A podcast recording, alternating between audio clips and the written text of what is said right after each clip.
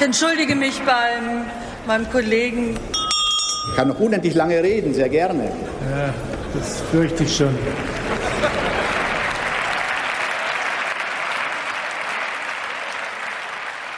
Ja, wen soll ich eigentlich wählen? Also, ich weiß nicht, wie es euch geht, äh, liebe Kolleginnen. Äh, bei mir im Freundeskreis ist das gerade so, dass unheimlich viele hadern. Also viele wissen nicht, wen soll, soll ich Scholz, soll ich Baerbock.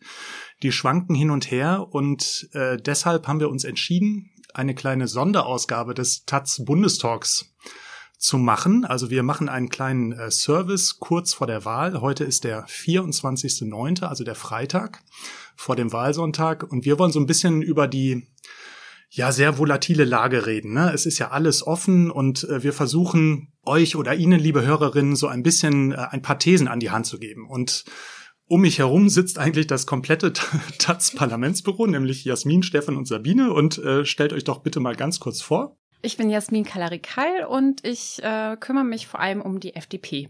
Stefan Reinecke, ich kümmere mich vor allem um die SPD und ein bisschen um die Linkspartei. Und ich bin Sabina am Orde und ich schreibe vor allem über die Union. Genau, und ich bin Ulrich Schulte und äh, mache ganz viel über die Grünen. So, und äh, ich dachte, wir beginnen mal so ein bisschen locker. Also Schnellfragerunde ist ja äh, un unheimlich, okay. oh unheimlich gerne genommen in diesen Triellen. Mal gucken, ob und, wir das schaffen, mit Ja oder Nein zu antworten. Und unsere Schnellfragerunde ist, ähm, wir berichten ja eigentlich meistens kritisch über Parteien. Also wir suchen immer so nach dem wunden Punkt, wo was nicht stimmt. Und die Bitte wäre, jeder sagt jetzt mal einen lobenden Satz über seine Partei, über die er berichtet. Stefan, was findest du gut an der SPD? Was findest du gut an der Linkspartei? Also an der SPD ist auffällig die Geschlossenheit, die ist neu ähm, und das ist, die ist auch echt. Das ist interessant, ist ein Unterschied zu sonst. Ansonsten vor Wahlen sind die meisten Parteien geschlossen, weil sie sonst verlieren. Da gibt es gewissermaßen ein Interesse. Und die äh, ist aber älteren Datums, diese Geschlossenheit. Und äh, bei der Linkspartei ist es ein bisschen schwerer im Moment, so ad hoc eine positive Idee zu haben. Ähm, ich glaube, sie vertritt irgendwie immer noch Interessen oder artikuliert Interessen, die ansonsten zu wenig vorkommen. Das ist, glaube ich, mhm. äh, ist nicht aktuell, aber das ist strukturell ähm, und äh, für die Linkspartei. Vielleicht auch ein Teil ihres Daseinszwecks. Vielleicht kommen wir nur noch darauf. Sabine, gleiche Frage an dich. Was findest du gut an der CSU? Was findest du gut an der CDU? Puh, das ist jetzt ja mal eine Knallerfrage gleich zum Anfang, um Gottes Willen.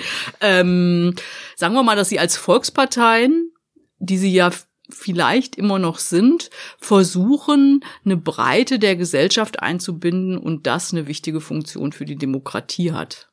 Und das gilt für beide. Das gilt für beide. Mhm. Jasmin, ähm, dann auch von dir einen lobenden Satz zur FDP. Du berichtest über die FDP und einen lobenden Satz über die Grünen. also bei der FDP ist das natürlich sehr gemein.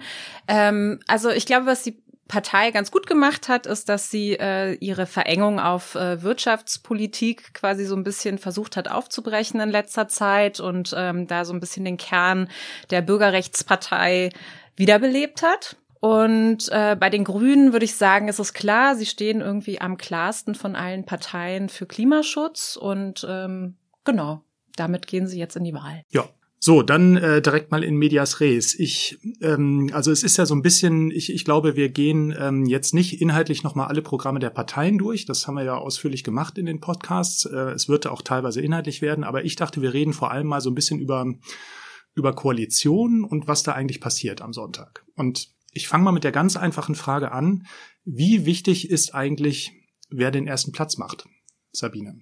Na, total. Wie, wie, entscheidend ist, ob jetzt Olaf Scholz oder Armin Laschet vorne liegt. Na, das ist total wichtig. Also für die Union ist es ähm, äh, wahrscheinlich die zentrale Frage.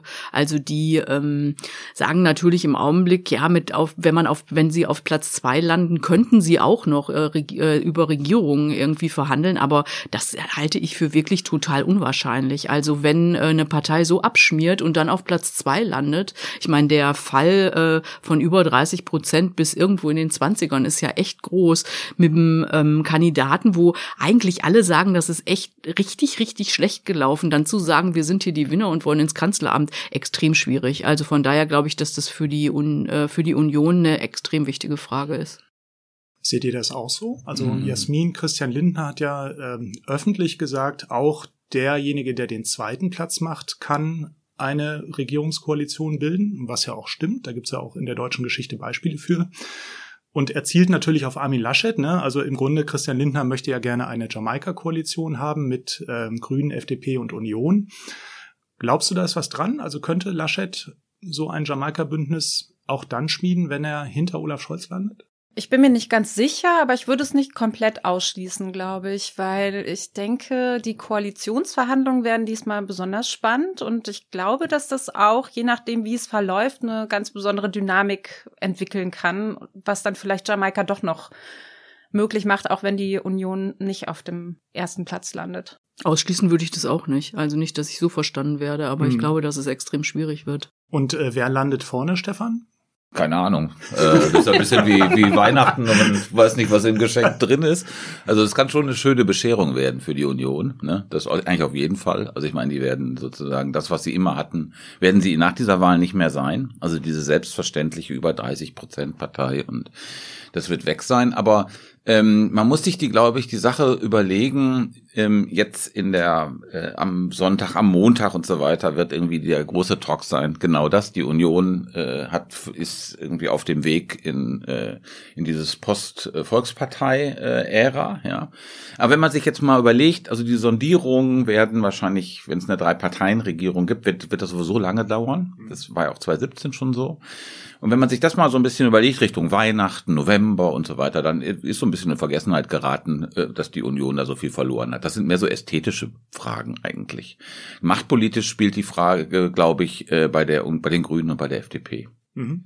Also das mhm. sind sozusagen die entscheidenden. Das sind eben nicht mehr die SPD und die Union, die im Grunde genommen wirklich sozusagen das Heft des Handelns oder wie man immer so der Ausdruck, ja. ähm, sondern das ist eigentlich die Frage, was wollen die Grünen und die FDP?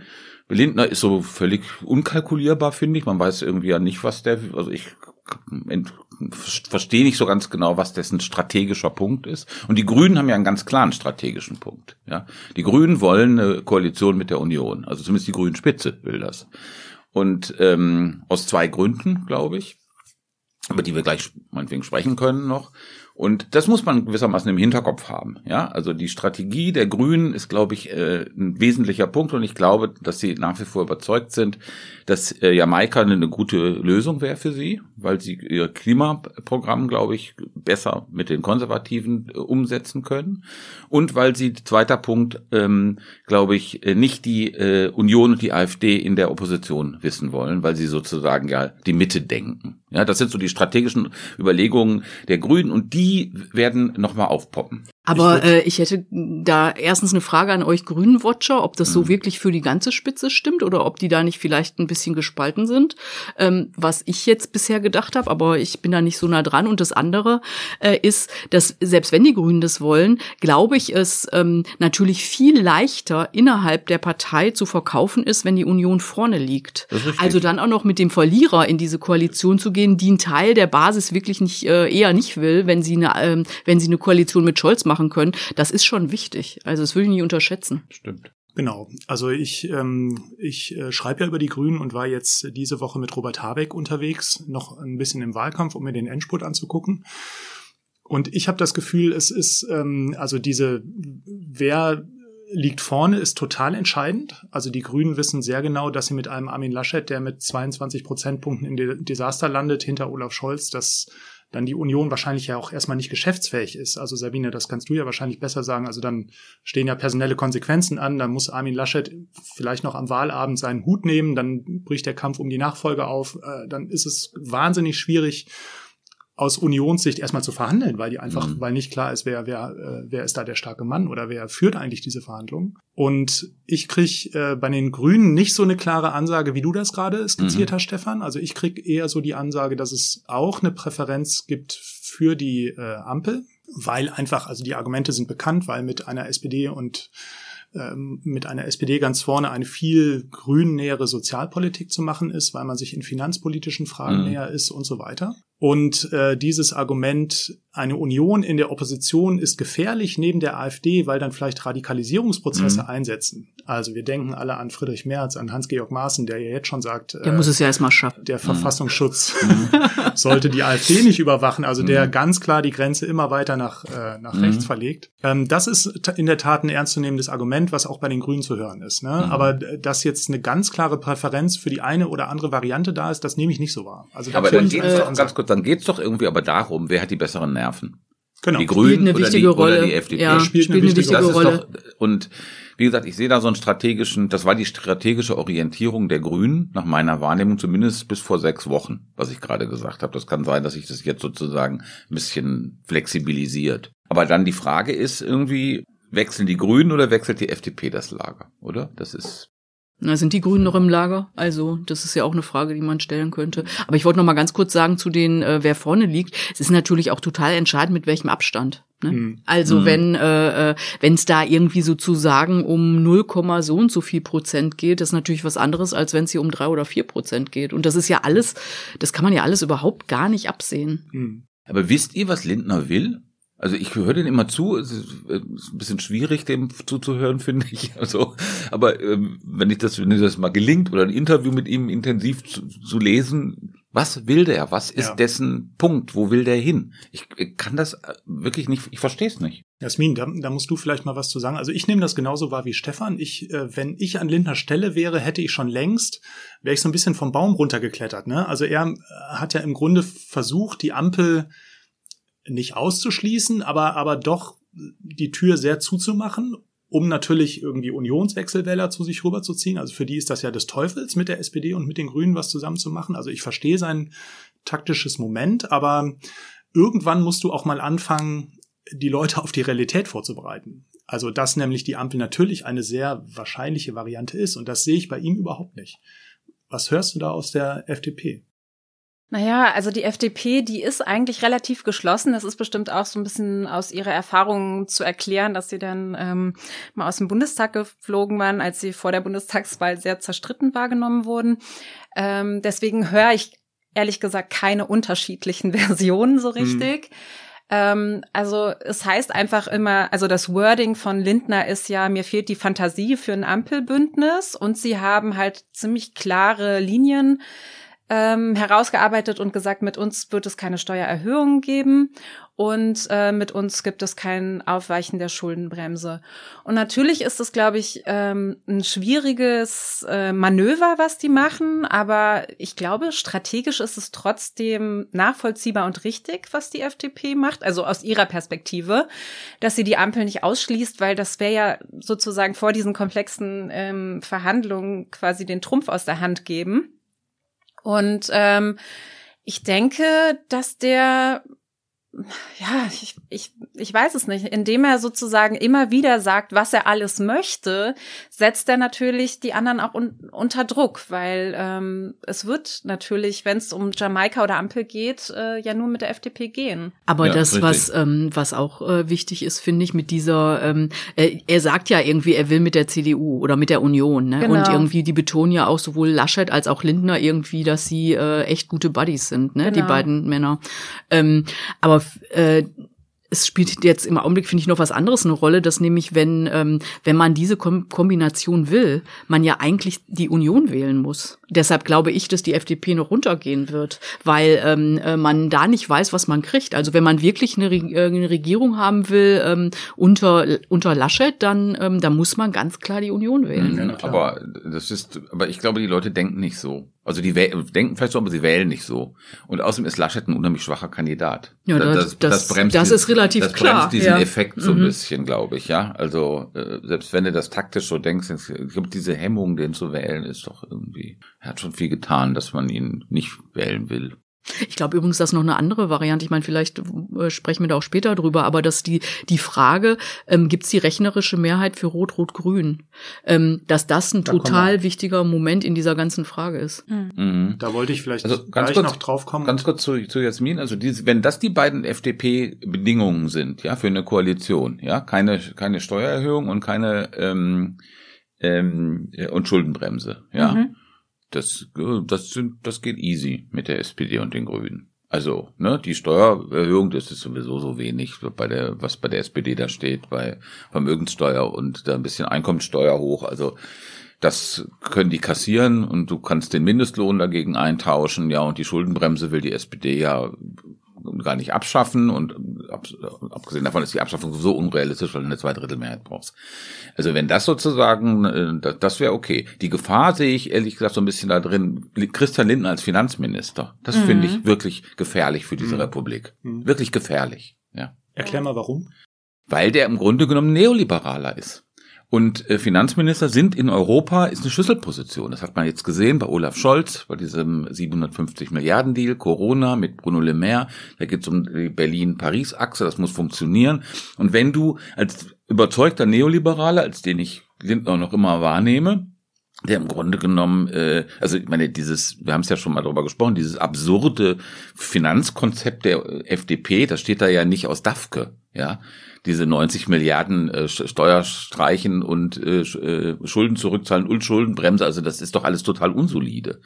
Und ich finde, das ist wirklich keine gute Idee. Das ist aber ein bisschen unabhängig von Ampel oder Jamaika, glaube ich, ja. Also, und das ist kein, wirklich kein, keine schöne Perspektive für diese Republik. Und ich glaube auch, dass das innerhalb eines, also wenn ich mir das Ampelbündnis vorstelle, finde ich das auch so einen total wichtigen Punkt. Also, weil man sich gar nicht so vorstellen kann, man weiß, wenn wir jetzt Klimaschutz machen wollen, und das muss ja jede Regierung, egal in welcher Konstellation machen, dann muss es Investitionen geben. Und wenn du dann jemanden da als Finanzminister sitzen hast, der dann immer auf die Bremse tritt, das wird ja wahnsinnig schwierig, dann auch für die anderen Parteien quasi ihre Punkte dann zu machen. Ne? Und ich glaube, diese Idee sozusagen Finanzminister, aber die richtige Kompetenz ist dann ja bei Scholz, das funktioniert nicht so. Das hat schon bei Merkel und Schäuble nicht so besonders gut funktioniert in dieser Griechenland äh.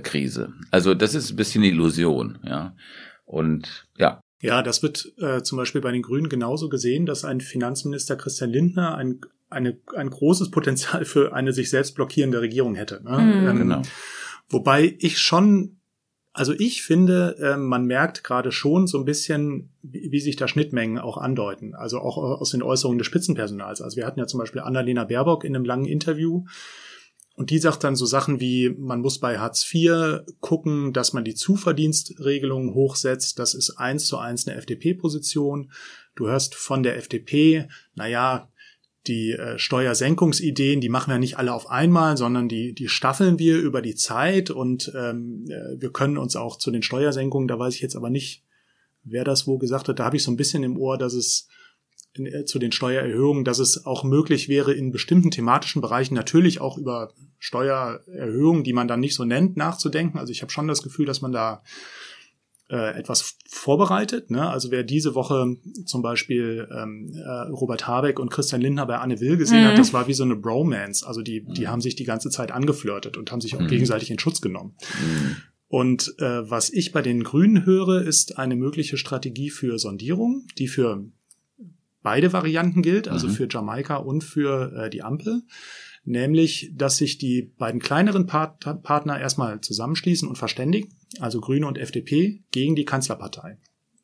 Also, dass man im Grunde versucht, erstmal mit den kleinen Partnern Genau. Eine kleine Runde, acht Augen oder so, also nicht viele. Also dass man da mal versucht zu gucken, was wollen wir eigentlich in beiden Varianten und dass man dann versucht, Laschet und Scholz gegeneinander auszuspielen. Mhm. Und äh, das, da gibt's ein äh, Vorbild für. Also äh, die äh, Jamaika-Koalition in Schleswig-Holstein 2017 ist genauso gelaufen. Da haben mhm. sich auch Wolfgang Kubicki und Robert Habeck, die auch sehr gut miteinander können, haben sich äh, verständigt gegen die CDU und haben da einiges durchgesetzt. Das ist, und das, das ist total interessant, diese äh, Beziehung zwischen FDP und Grünen, die ist ja so ein bisschen unterhalb des öffentlichen Radars, ne? Ja. Also man redet ja immer über andere Beziehungen zwischen anderen Parteien, ne? Und das, das ist doch wirklich interessant, weil die so total verschieden sind. Also wenn du dir die sozial- und finanzpolitischen Ideen vor sind die ja völlig konträr, ja? Und auf der anderen Seite sind die aber so soziologisch ja nicht so, nicht so völlig unähnlich. Also Partei der Besserverdienenden, ne? Nee. Mhm. Und da gibt's, du meinst aber diese Annäherung, die du gerade beschrieben hast, die ist real. Aber gibt's sie von der Seite der FDP diese Überlegung auch? Also jetzt, äh, wenn ich mir das überlege, irgendwie, ähm, also mir diese Achse da Lindner ähm, äh, Laschet anschaue, irgendwie fällt mir das schwer, mir das vorzustellen, dass die FDP das auch will. Also da muss Jasmin erstmal was zu sagen. Also wie gesagt, ich habe jetzt nicht so die Infos aus der Partei selber, aber was ja schon klar ist, ist, dass in der FDP-Wählerschaft ähm, die Ampel extrem unbeliebt ist. Und das weiß die ähm, FDP auch. Und insofern, glaube ich, werden die alles tun, ähm, was, ne, wenn sie eine Ampel verhindern können, das zu verhindern. Aber wenn nicht, dann gehen sie da rein. So interpretiere ich das. Genau. Mhm. Also ich glaube, sie können ja gar nicht anders. Also äh, ab Sonntag 18 Uhr beginnt eine andere Welt. Ja, ja, klar. Und wenn dann Olaf Scholz drei oder vier Prozentpunkte vorne ja. liegt, dann, also Christian Lindner kann es sich nicht mehr erlauben zu sagen, es ist besser, nicht zu regieren als falsch zu regieren. Also ich glaube, den Schuss haben Sie gehört. Ja, auf jeden Fall. Auf äh, jeden da Fall. hat er auch aus seinem eigenen Klientel, äh, also der baden-württembergische mittelständische Unternehmer, der will, dass regiert wird, der will auch die Steuersenkung haben, also quasi die, die Party bezahlen und dann wird nicht geliefert. Da haben die wirklich keine Lust drauf. Also Christian Lindner braucht eine Strategie für diesen Fall. Mhm. Und mhm. Und die wird vorbereitet. Also zumindest so in den öffentlichen Wahrnehmungen und das, was ich intern von den Grünen höre, wird das ganz klar vorbereitet. Ja. Mm. Naja, meine These ist auch, dass äh, wenn sie dann Ampelbündnis gehen, dann werden sie sagen, wir mussten das machen, um Rot-Rot-Grün zu verhindern. Mm. Also das wird wahrscheinlich so ein bisschen aber wie gesagt, es gibt Zweifel daran, ob sie diese Rolle wirklich spielen können. Also da wäre ich mir wirklich nicht so sicher mhm. drüber bei der FDP, ne? Weil wenn man sich das nochmal vorgeht. Welche Rolle meinst du? Jetzt? Na, diese Rolle sozusagen als Partner in einer Ampelkoalition und dann auch verlässlich zu sein und das und äh, ähm, weil diese diese Versprechungen, die sie gemacht haben, die sind ja völlig irreal, ja. Und wenn man sich nochmal vergegenwärtigt, die sind 2009 reingegangen mit diesen Steuersenkungsversprechen und sind damit total auf Granit, äh, damit bei Merkel und auch bei Schäuble auf Granit gebissen und sind dann aus dem Bundestag geflogen, zu Recht am Grunde. Und es war diese Gurkentruppensache, ne? Mhm. CSU, FDP, ne? Und 2017 hat Lindner das Jamaika in die Luft gejagt. Meiner Ansicht nach auch aus kurzsichtigen, egoistischen Interessen. Das ist das, was sozusagen man von der FDP in den letzten zwölf Jahren sagen kann, was so Verlässlichkeit und äh, so, ne, ein, äh, vernünftiges Verhältnis zur Regierungsverantwortung angeht. Also das ist nicht kein Selbstläufer, finde ich, bei der FDP. Deswegen, das ist so ein bisschen wundertütenhaft. Na, die FDP würde jetzt sagen, das stimmt nicht, sondern wir haben 2017 gezeigt, ähm, die versuchen das sozusagen als Stärke umzuwandeln. Wir haben gezeigt, wir lassen uns nicht erpressen, wenn wir, ähm, wenn wir, wir stehen zu unseren Überzeugungen und ähm, mhm. ja. Aber den Deutungskampf ja, ich, ich haben glaube, sie verloren, oder? Also ja, glaube ich auch. Also, also du warst ja dabei, Uli. Ich meine, glaube, wie war dein Eindruck? 2017? Äh, ja. Also bei der Jamaika-Verhandlung hast du doch verfolgt. Ja, da war ich nachts dabei. Das war ja in der Landesvertretung Baden-Württemberg irgendwie und wir saßen da als Journalisten alle in so einem Kellerraum und die Kameraleute haben Skat gespielt und alle waren todmüde und hatten eigentlich keinen Bock mehr und oben haben die halt verhandelt. Und dann kam irgendwann ein völlig aufgeregter Mitarbeiter der Landesvertretung in den Raum, gerannt und, und rief, sie müssen alle nach oben kommen, da passiert was. Und dann sind wir alle nach oben gerannt und dann kam die raus, Christian Lindner, und hat seinen Text abgelesen, um ihn rum mit versteinerten Gesichtern die komplette FDP. Und dann sind die sehr schnell abgerauscht. Und was ich total interessant war, war die, war der, ähm, also der, die, die, der ehrliche Schock von Grünen und CDU und CSU-Politikern und auch die, wie nah die sich waren. Also quasi da, also Claudia Roth hat wirklich dann allen erstmal herzlich die Hand geschüttelt also auch Merkel und so. Merkel hat dann Katharina Dröge gelobt, überschwänglich so eine junge Grüne. Also man merkte mhm. total, im Grunde hätten die das total gerne zusammen gemacht. Mhm. Das war für mich so das ja, ja. Überraschende. Aber ich wollte noch einen Punkt zu, ähm, zu der aktuellen Frage äh, FDP und Grüne äh, sagen, Stefan, was du aufgeworfen hast. Also das stimmt, glaube ich. Das Klientel ist gar nicht so weit weg voneinander. Ähm, also Franz Walter, der Politikwissenschaftler, äh, der hat äh, davor schon vor, ich weiß nicht wie viel 2009 war das. Mhm. Genau, äh, mhm. einen langen Text geschrieben mhm. über die grünen-gelben Gemeinsamkeiten. Und ein, äh, ein Bereich, der in der Koalition, glaube ich, total gut funktionieren würde, über den wir noch gar nicht geredet haben, ist ähm, äh, eine, eine, ein Teilbereich des Klimaschutzes, weil die FDP in der Preispolitik sehr engagierten Klimaschutz betreiben will. Also quasi diesen CO2-Deckel und über den Emissionshandel das alles richtig anfeuern. Das bedeutet im Grunde, man macht fossile Energie richtig teuer, damit die Leute eben umsteigen. Und da hättest du sofort eine Schnittmenge mit den Grünen. Die Grünen, die wollen das alles ein bisschen, also natürlich mit sozialem Ausgleich machen und mit mehr äh, Ordnungspolitik, also mit mehr Verboten. Aber über diese Preispolitik hättest du im Klimaschutz auch was, wo so ein Bündnis mit punkten könnte. Mhm. Ja, gibt es bestimmt. Diese Schnittmengen sehe ich auch so. Mhm. Also. Das ist ähm, auch diese kulturelle Unverträglichkeit ist nicht mehr so ausgeprägt wie früher nach meinem Eindruck. Nee, die haben ja auch in der in der Opposition wirklich einige Sachen zusammen hinbekommen. Das muss man ja noch mal kurz mhm. erzählen. Also Katrin Göring-Eckardt hat mit äh, der FDP-Fraktion, also mit Marco Buschmann, total gut zusammengearbeitet. Mhm. Zum Beispiel in der Frage der Wahlrechtsreform. Mhm. Da waren die Linken aber auch immer dabei. Da waren die Linken, das hat das, auch gut funktioniert. Das ist im Bereich der inneren Sicherheit auch so. Also, Absolut. dass die da, da irgendwie Kontra dabei. gegeben ja, ja. haben. Also, das war zusammen. keine exklusive äh, gelb-grüne nee, Geschichte. Da hast du recht. Aber die haben äh, da schon inhaltlich Sachen äh, zusammen eingetütet. Die wissen auch, wen sie ansprechen müssen, wem sie vertrauen können. Und die haben also auch gemeinsame mhm. Klagen vom Verfassungsgericht mhm. zum Beispiel angeschoben. Also es ist nicht so, dass zwischen FDP und Grünen tote Erde wäre, ne? Überhaupt nicht. Also die, die können schon auf so einer gewissen Ebene miteinander. Und eine Frage, die mir immer noch so kommt, was ist eigentlich mit einer neuen Kroko? Ist das eigentlich völlig ausgeschlossen, Stefan, dass wir nochmal also, große Koalition erleben? Ähm, ich meine, das hat Kühner doch neulich äh, schon relativ deutlich gesagt in einem Interview. Also das Wording von der SPD und zwar nicht nur von diesen Ex-No-GroKo-Leuten, sondern von eigentlich von nahezu allen ist. Aber das muss man dazu sagen, das schwankt immer so ein bisschen. Während der Corona-Zeit, ja, da hat man auf einmal gehört, ach, das läuft doch eigentlich ganz gut mit der GroKo, das können wir doch eigentlich weitermachen, ja. Also natürlich nur hinter vorgehaltener Hand, aber da gab es schon ein paar Vertreter. Ne? Jetzt glaube ich, ähm, eingedenk der Situation, in der die SPD ist, ja. Also damals war das ja sozusagen, wäre das sozusagen irgendwie der letzte Ausweg gewesen, um überhaupt noch irgendwie weiter zu regieren und diesem trostlosen Oppositionsschicksal zu entgehen. Das ist natürlich jetzt eine andere Perspektive. Äh, ich glaube es nicht. Also du kriegst die Partei nicht in, als Juniorpartner in eine, in eine GroKo. Kriegst du nicht. Also kriegt nie, also da die, sagen. Also sogar Kühnert würde das nicht schaffen, die äh, SPD als Juniorpartner in, in der GroKo zu führen, weil das einfach. Und als Kanzlerpartei? Ja, das hängt aber dann an der Union. Also, äh, ne, ob die Union sich dazu herablässt, dann äh, das ist irgendwie offen, würde ich sagen. Also das ist, äh, das wäre so eine, so eine, äh, aber auch ein bisschen notmäßig. Ich meine, das wäre dann die dritte große Koalition hintereinander, dann mit verteilten Rollen. Braucht das irgendjemand? Nee, braucht das natürlich keiner, aber nee, aber das war jetzt nicht auf die ähm, Position, wie sich die Union da verhält, sondern auf braucht auf braucht das noch nee. jemand? Nee, braucht niemand, würde nee. ich sagen.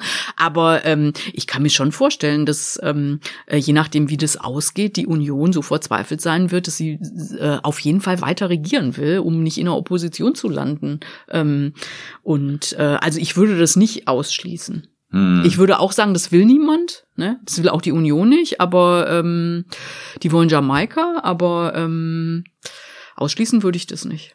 Reden wir vielleicht einmal kurz über die Union ja. in der Opposition. Ist ja eine interessante Frage um jetzt mal so Markus Lanz-mäßig ja.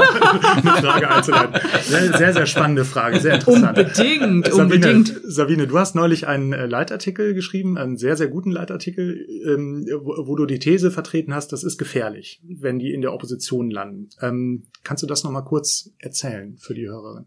Ja, also ich meine, ich glaube, dass äh, das wird die Union oder jetzt besonders die CDU so erschüttern, dass die Frage ist, was für eine Partei da am Ende übrig bleibt. Und ähm, da, äh, die die Gefahr ist, dass sie, dass es wirklich total instabil wird, ähm, weil die sind ja ähm, die sind so zerstritten und so gespalten im Augenblick. Das hat man ja gesehen an den ganzen ähm, äh, Personalentscheidungen, die es zuletzt gab. Also zweimal Parteivorsitz, eigentlich 50-50.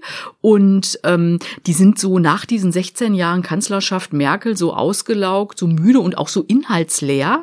Ähm, die wissen nicht so richtig, wo sie hinwollen, wofür sie eigentlich stehen. Also total desolate Situation. Und die Frage ist, ob sie, ähm, also ich glaube, dass sie dann tatsächlich äh, sehr instabil sein werden und ähm, es könnte sein, dass sie sich weiter nach rechts bewegen. Dann sind sie mit der AfD in der Opposition. Das hat ja vorhin schon einer von euch, glaube ich, gesagt. Ähm, ist natürlich, könnte so ein Radikalisierungsprogramm sein.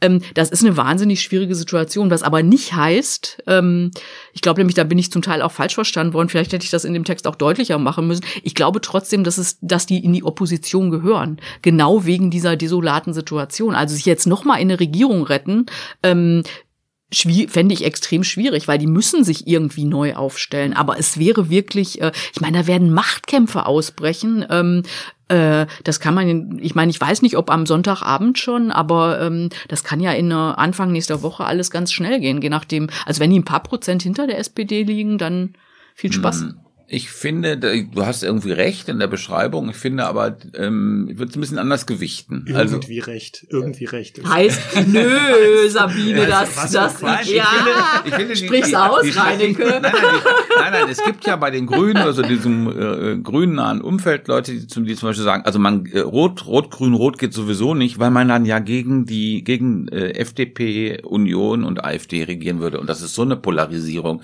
das ist ganz schlimm. Jetzt ist mal die Frage, wieso ist eigentlich Polarisierung schlimm?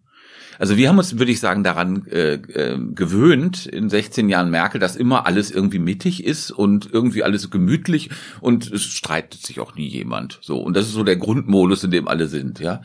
Und deswegen äh, zur Demokratie gehört Auseinandersetzung, Streit, Polarisierung. Das ist nichts Schlimmes. Das wird in Deutschland und zwar inklusive von ex-alternativen Szenen mittlerweile als was Schlimmes, als was Bedrohliches empfunden. Das ist doch nicht bedrohlich, wenn sich die Union nach, also eine völlig völlig leere Partei, meinetwegen jetzt nicht mehr Merkel da das Sagen hat, sondern so Leute wie Linnemann und Merz. Geht dann die Republik unter? Du liebe Güte doch nicht. Du hast dann meiner Ansicht nach das, was ich demokratietheoretisch für völlig richtig halte, nämlich eine, so eine Mitte-Links-SPD und eine wirkliche Mitte-Rechts-Union. Und das ist für die, also ich denke für die Pluralität, für eine auch Auseinandersetzung in der Mitte, ja, wo nicht nur im Grunde genommen so ein so was Seifiges, äh, Merkelhaftes ist, sondern wo du wirklich einen Konflikt hast, ähm, das ist doch gut. Also ich finde dieses, das wird immer so mit so einem leichten Unterton von, huh, dann wissen wir aber nicht, was passiert. Und 1933 oder so, ja, rauscht da so im Hintergrund am Horizont, ja. Finde ich nicht. Also das sind so, das ist so ein altbundesrepublikanisches Denken, was ja auch, auch aus der Linken kommt im Grunde genommen immer diese Angst vor sozusagen äh, diese das Abdriften der Konservativen in den Rechtsradikalismus, ja. Ähm, aber ich finde, da gibt's gar keine Indizien für. Ja, so so äh, einfach würde ich das nicht sehen. Also ich meine, ich äh, grundsätzlich stimme ich dir zu, dass diese Polarisierung nicht unbedingt was Schlimmes sein muss. Aber ähm, äh, ich glaube, dass in der, in der Union schon eine Dynamik entstehen kann, irgendwie, wo die Partei nach rechts rutscht. Und wir haben da Leute, die ähm, äh, die das, die diese Grenze zur AfD aufweichen wollen. Und das da finde ich aber, da ist dann einmal Alarm angesagt. Das würde ich nicht so lässig sehen wie du dann muss die Union eben diese Auseinandersetzung führen. Und die kann sie auch in der Opposition führen. Warum denn nicht? Ich verstehe, ich verstehe den Punkt. Ich verstehe die Angst nicht dahinter. Denn so, offenbar, wenn es sozusagen, das sind ja eher im Osten, glaube ich, Teile der Union es gibt, die irgendwie eine gewisse kulturelle Nähe zur AfD haben, dann müssen sie es eben austragen. Ja, da müssen sie es austragen und aber äh, das ist, stimmt ja alles. Ich meine, das wird ja auch zum Teil ausgetragen. Mhm. Aber ähm, äh, du hast trotzdem diese Gefahr, dass äh, äh, dass gerade in Teilen von, von Ostdeutschland die CDU gewinnt, die, äh, die diese Annäherung an die AfD will. Das ist nicht ausgeschlossen, wenn die total in dieser äh, Existenzangst sind. Sie könnten wirklich untergehen. Und ähm, äh, also ich fände es schon äh, eine Katastrophe, wenn es ähm, äh, quasi eine Regierungsbeteiligung zum Beispiel mit der AfD geben würde. Also es steht jetzt nicht konkret an, aber wenn man das mal konsequent zu Ende denkt, ich finde, da ist schon ein bisschen Vorsicht angesagt. Mhm. Jasmin, wie siehst du das? Hast du Angst vor einer sich radikalisierenden Union in der Opposition? Ehrlich gesagt nicht. Ich glaube, ich bin eher bei äh, Stefan, weil ich einfach auch die Argumentation total komisch finde, wenn man sagt, dass man innerhalb der Partei äh, das Problem hat, dass sich äh, bestimmte Teile nicht richtig nach rechts abgrenzen, dass man dann sagt, mit denen regiert man dann lieber. Also das finde ich ehrlich gesagt mhm. eine völlig äh, komische Logik. Also die gehören dann in die Opposition, wenn die sich nicht richtig nach rechts abgrenzen können. Ähm, und dann bin ich insgesamt so ein bisschen, weiß ich nicht, ernüchtert vielleicht, äh, was insgesamt immer so diese große Angst äh, vor einem Wechsel angeht, weil die letzte rot-grüne Regierung hat uns ja jetzt auch nicht den Linksrutsch beschert, Allerdings. den alle ja. prognostiziert Allerdings, haben. Das stimmt. Ähm, insofern, ja. Aber ich meine das auch gar das nicht so. Das also das, das ist, äh, das ist eine Beschreibung. Also das ist ein wichtiger Punkt, weil du hast im Grunde Deutschland ist egal, auch wenn Rot-Grün-Rot ja, regiert, das stimmt. hast du ist Deutschland ein Konsensmodell über den Bundesrat. Die Möglichkeiten von einer rot-grün-roten äh, äh Regierung sind viel geringer als man im Moment denkt. Aber ich wollte noch mal sagen, es heißt ja nicht, wenn man das beschreibt und die Sorge hat, dass man gleich dafür ist, dass die weiter mitregieren. Also man kann eine Gefahr beschreiben und trotzdem das richtig finden. Also das wird oft so ähm, als eine Konsequenz daraus gelesen und das finde ich falsch. Mhm. Wir haben jetzt gerade schon ziemlich elegant durch Jasmin die Kurve gekriegt zu, zu einem Bündnis, über das wir noch gar nicht so richtig geredet haben, nämlich über Rot-Grün-Rot, über das wir in der Taz wahnsinnig viel reden und auch gerne drüber schreiben. Und äh, das muss man vielleicht noch einmal vielleicht ein bisschen äh, deutlich sagen. Da wird ja immer das Gespenst des Kommunismus an die Wand gemalt. Ne? Jetzt kommt da die Linkspartei genau. ans Ruder und dann äh, wandern alle Unternehmer aus und der Rest der Unternehmen wird verstaatlicht. Ähm, wäre das eigentlich so, Stefan? Also wäre also ich das meine, Rot, Grün, Rot? Äh, ja, das ist ja bizarr. Also das ist ja, ich weiß nicht, das glauben noch nicht mal die CSU-Parteizentrale das, was du gerade da skizziert hast. Das glaubt eigentlich überhaupt niemand. Das ist nur ein Instrument. Und das ist ein Instrument, um irgendwelche, also sozusagen der Antikommunismus irgendwie als letztes übergebliebenes Bindeglied in Notsituationen wird da aufgerufen, ja. Und ich halte das auch kein für sehr erfolgreiches äh, Projekt, was die da gemacht haben. Also man muss sagen, die Linkspartei kann sich kann Blumenstrauß ins Konrad-Adenauer-Haus schicken, deswegen, weil die Partei war ja, war ja wirklich tot, ja. Und die ist überhaupt wieder auf die öffentliche Bühne zurückgekehrt, weil die Union sie dorthin gezogen hat, ja. Also das rettet vielleicht die Linkspartei, die ja irgendwie, wenn man den Umfragen irgendwie traut, da oder so, sechs, sieben Prozent, also das ist ja nicht so weit weg von fünf, dass sie überhaupt wieder da sind, dass sie irgendwie diese dieses Regierungsangebot ne, gemacht haben, jetzt äh, Bartsch und Wissler auch einmütig. Also das ist eigentlich eine Geschlossenheit, die jetzt nicht vorher da war, sondern die nur aus reiner Not existiert. Das muss man wirklich dazu sagen. Und sie haben damit ja auch reagiert. Das war ja nicht, nicht wirklich proaktiv, sondern das war eine Reaktion auf diese vergeigte Afghanistan-Abstimmung. Damit haben sie versucht, sozusagen das Bild so ein bisschen aufzuhübschen. Ja. Und ähm, was könnte eine rot-grün-rote Regierung, wenn es die denn gibt, ich halte sie für unwahrscheinlich, aber nicht völlig ausgeschlossen, tun? Du hättest natürlich bestimmte Sachen ähm, bei in der Finanzpolitik, in der Sozialpolitik, wo äh, die, meiner Ansicht nach, glaube ich, die einzige Koalition ist, die ähm, diese soziale Gerechtigkeitsrhetorik, die ja bei der SPD, bei der Linkspartei und bei den Grünen doch sehr prominent ist, da auch was Taten folgen zu lassen. Ja, bei den Steuern vielleicht am wenigsten, weil das schwierig ist mit dem Bundesrat. Ähm, das würde passieren. Die wären natürlich massiv unter medialem Beschuss, massiv. Ja, ähm, aber wenn wir uns auch die, mal anschauen, was es für Erfahrungen gibt mit rot-grün-roten Regierungen, ja, in Thüringen, Berlin und Bremen, ja, hat irgendjemand was von Bremen mal gehört? was da jetzt Schlimmes passiert sein soll in Bremen, weil da zwei linke Senatorinnen mitregieren, die ein unheimlich gutes Standing haben, by the way, in der Stadt. So, also das ist viel undramatischer, viel normaler, viel bundesrepublikanischer wäre so eine Regierung, als man sich das im Moment vorstellen kann. Normaler auch im Sinne von enttäuschender würde ich mhm. sagen. Ja. ja, also auch diese hochfliegenden Hoffnungen, die kommen man auch mal wieder, die würden ganz schnell gedämpft. Ja. Jasmin, du, äh, du hast genickt. Wie, du machst ja bei uns auch Wohnungspolitik, also einen wichtigen sozialen Bereich. Wie siehst du das? Wäre wär das sozusagen eine echte Chance, Rot-Grün-Rot? Und wäre es auch ein bisschen überschätzt vielleicht? Und wie wahrscheinlich ist das, dass das zustande kommt? Oh, das waren jetzt ganz viele drei Fragen, Fragen auf einmal. Drei, drei Fragen in einer. Also, zu den Schnittmengen bei der Wohnungspolitik ist es natürlich äh, wahnsinnig gut. Also da sind die Parteien am nächsten beieinander, weil da würde ich schon sagen, da gibt's äh, ganz klar noch dieses diese Lager eher so das rechte und das linke Lager. Die haben zwei unterschiedliche Ansätze. Die einen wollen halt nur äh, bauen, sozusagen FDP und Union, und ähm, SPD, Grüne und Linke wollen zumindest Mieten begrenzen, in, in, haben da Unterschiede, aber so die Ansätze sind ähnlich. Also insofern da wäre auf jeden Fall, glaube ich, äh, würde sich was verändern. Und ich glaube, dass es auch ein Thema ist, wo viele Leute auch über die Parteien hinweg auch profitieren könnten. Also dafür wäre es äh, wahnsinnig schön, sich dieses Bündnis vorzustellen. Was war die andere Frage? Glaubst du, dass das eine Chance hat? Ich, also, ich glaube nicht, dass es die realistischste Chance ist, aber ich würde es wirklich ähm, nicht ausschließen. Also wie ich es am Anfang gesagt habe, dass ich glaube, es kann sich eine Dynamik entwickeln, mit der wir jetzt noch gar nicht rechnen können, die so ein mhm. rot-rot-grünes Bündnis irgendwie möglich macht. Das okay. denke ich schon. Ich ja. so. Und was, äh, was aber total wichtig ist, glaube ich, in der ganzen Dynamik, die sich da entfalten wird, ist, ob es die rechnerisch diese Möglichkeit gibt.